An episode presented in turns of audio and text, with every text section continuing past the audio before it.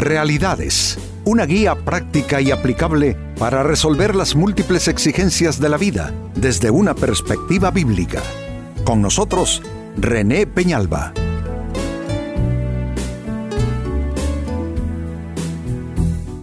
Amigos de Realidades, sean todos bienvenidos. Para esta fecha nuestro tema, elegir bien a las personas.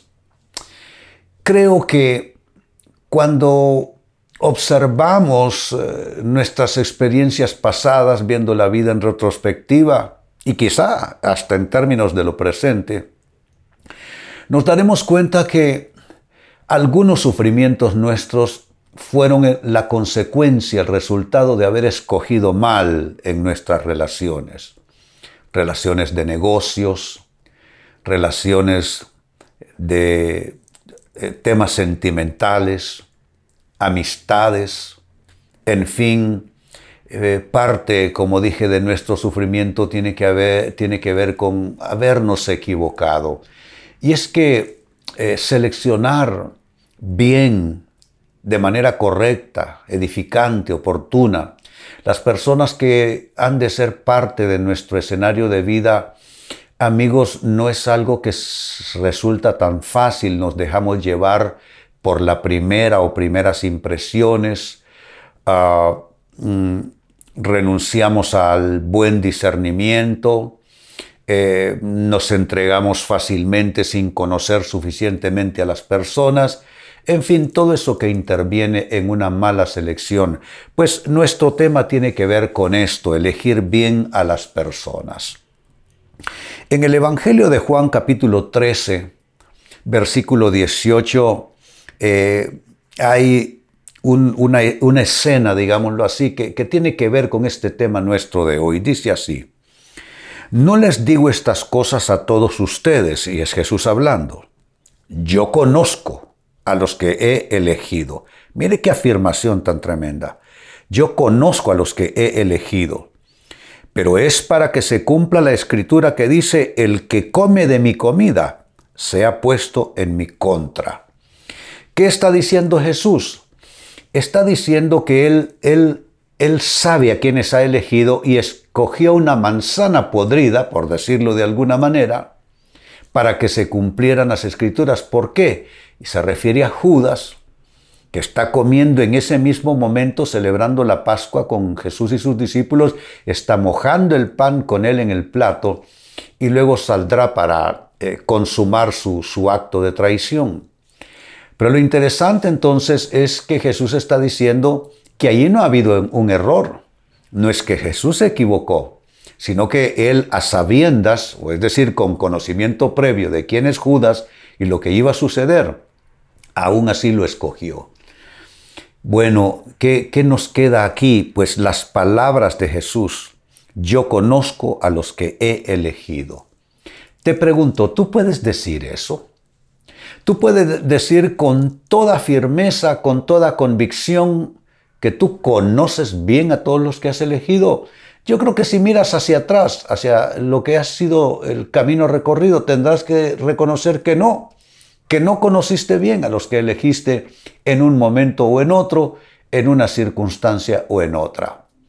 Pues esta escritura nos pone entonces la base para eh, eh, trabajar con la interrogante siguiente, ¿cómo elegir correctamente tus relaciones?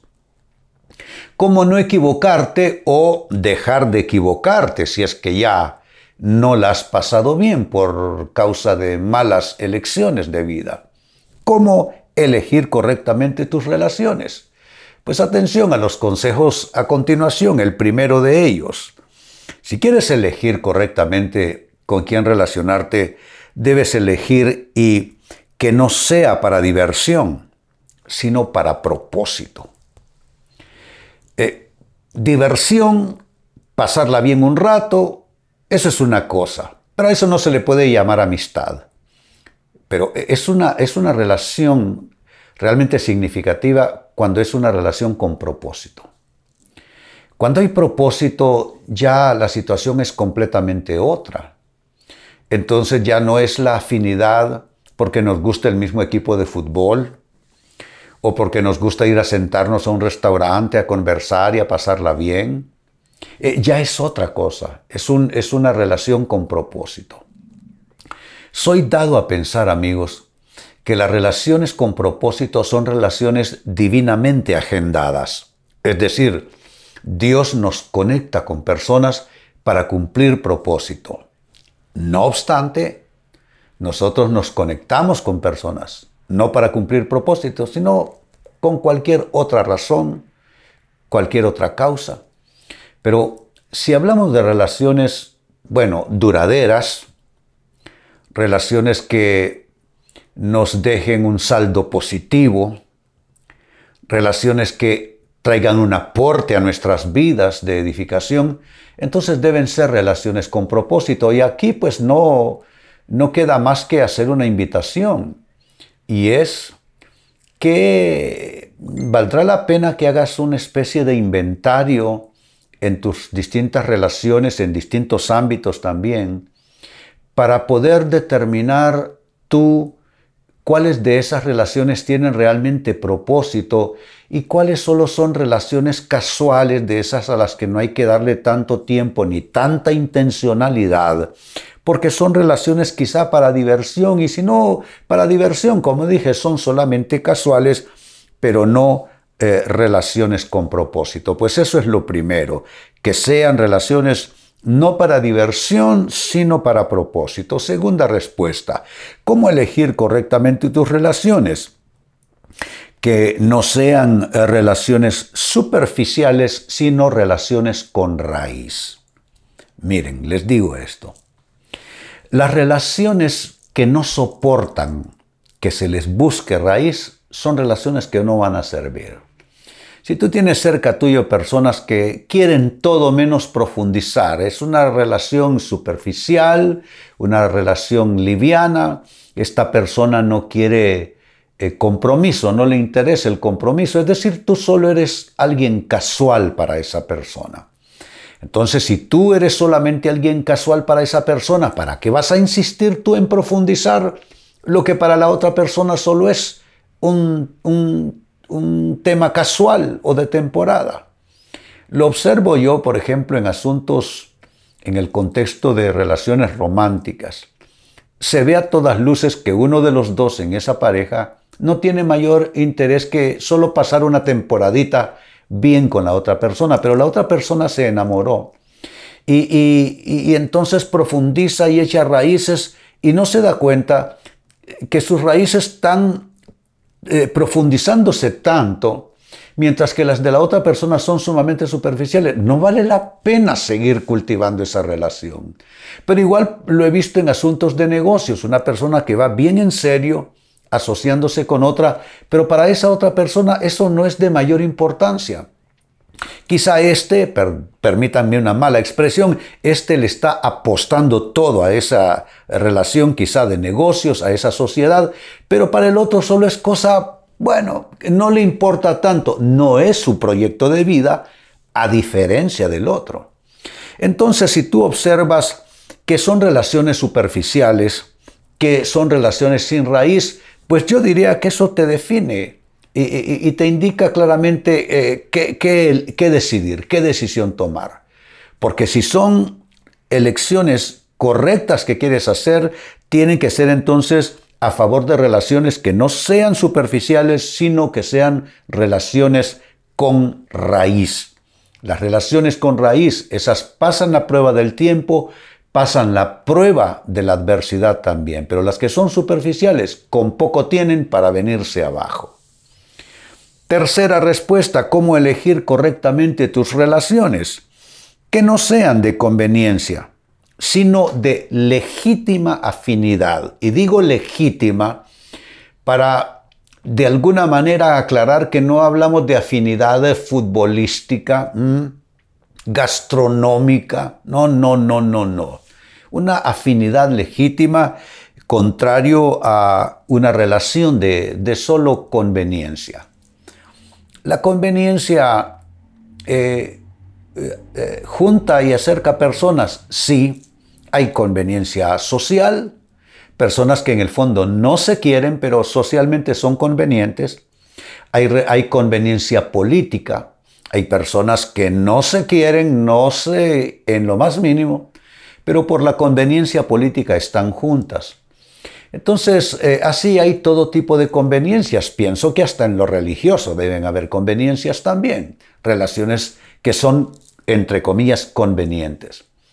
Pero cuando hablamos de relaciones que valgan la pena, amigos, la conveniencia sale sobrando. Eh, conveniencia no es el tema, sino legítima afinidad. Legítima afinidad, eh, entiéndase por el uso de estos términos, eh, afinidad en términos de valores, afinidad en términos de visión de vida, de enfoque de vida, de filosofía de vida. Entonces estas personas van a tener muchos eh, puntos de coincidencia, por consiguiente van a poder apoyarse mutuamente, van a lograr ser idóneos.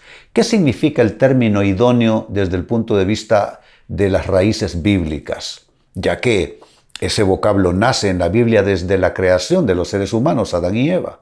Se buscó una, una creación idónea para Adán y se creó a la mujer. Pues idóneo lo que significa básicamente es uno semejante. Es decir, se buscó a alguien semejante. Entonces, eh, si tú quieres unas personas idóneas contigo, una relación idónea, Estás entonces buscando a alguien que es semejante a ti en valores, en principios, en filosofía de vida, en creencias, en visión de la vida, en enfoque de la vida. Entonces con esa persona vas, a lograr entenderte y esa relación va a ser sumamente fructífera, va a ser una relación muy bendecida porque no es una relación de conveniencia, sino de legítima afinidad. Y número cuatro, con lo que voy cerrando este círculo de respuestas, ¿cómo elegir correctamente tus relaciones? Elige de esta manera, que no sean relaciones para enfermar, sino para sanar, para construir. Eh, hay relaciones que son enfermizas, claro que sí, y hay personas que eh, enferman a otras, les meten ideas, intrigas, eh, eh, versiones acerca de conspiraciones en su contra. Es que hay, hay supuestamente amigos que a lo que se dedican es hablarle al oído al otro, diciéndole que aquel no te quiere, mira lo que está haciendo el otro, escuché lo que aquel dijo por allá, y van intoxicando a la otra persona con una serie de ideas, de opiniones, de murmuraciones, de chismes, y la otra persona quizás una buena persona termina enfermándose moral y espiritualmente. No, no, amigos, las relaciones no pueden ser para enfermedad, tienen que ser para salud. Cuando una persona realmente hace un aporte en tu vida, no te va a dividir tus otras relaciones, no te va a enfermar en contra de otras personas. Al contrario, esa persona te va a ayudar a reconciliarte si es que no estás bien con alguien. Esa persona te va a ayudar a a perdonar, a ver un error, pero jamás te va a poner indispuesta contra otras personas. Por eso digo que no puede ser una relación para enfermar, sino más bien para sanar. Vuelvo al texto inicial, es Juan capítulo 13, verso 18, donde Jesús nos da el ejemplo de lo que nosotros mismos debiéramos hacer. Dice, no les digo estas cosas a todos ustedes yo conozco a los que he elegido, pero es para que se cumpla la escritura que dice, el que come de mi comida se ha puesto en mi contra. Es porque Jesús expresó algo que a oídos de los demás significó preguntar, ¿seré yo maestro quien te va a traicionar? Y Jesús les dice, no, no, yo no estoy hablando de todos. Y esto no es para todos, porque yo sé a los que he elegido, pero he elegido a este Judas para cumplir ciertos propósitos. Y aquí de este pasaje lo que nos debe quedar muy plasmado en nuestro corazón es yo conozco a los que he elegido. Porque de igual manera, amigos, nosotros debemos de conocer bien para elegir bien. Oigan cómo se los digo, conocer bien para elegir bien. Y entonces eso tendrá bendición en nuestras vidas. Ahora, la gran pregunta es cómo hacerlo. ¿Cómo elegir correctamente tus relaciones? Que sean para edificación, que resulten para bendición. Te he brindado cuatro criterios que pueden ser cuatro sugerencias o pueden ser cuatro consejos, como tú los quieras identificar, que son los siguientes. El primero, que no sean esas relaciones para diversión, sino para propósitos. Dos, que no sean esas relaciones superficiales, sino relaciones con raíz. Tres, que no sean esas relaciones de conveniencia, sino de legítima afinidad. Y ya expliqué a qué me refiero con eso. Y número cuatro, que no sean esas relaciones para enfermar tu vida, sino más bien para traer salud, para traer bienestar a tu persona y así recíprocamente entre tú y esa persona. Amigos, eh, con esto cierro el tema, de igual manera me despido y les recuerdo que nuestro enfoque de hoy ha sido titulado Elegir bien a las personas. Hemos presentado Realidades con René Peñalba. Puede escuchar y descargar este u otro programa en renépenalba.net.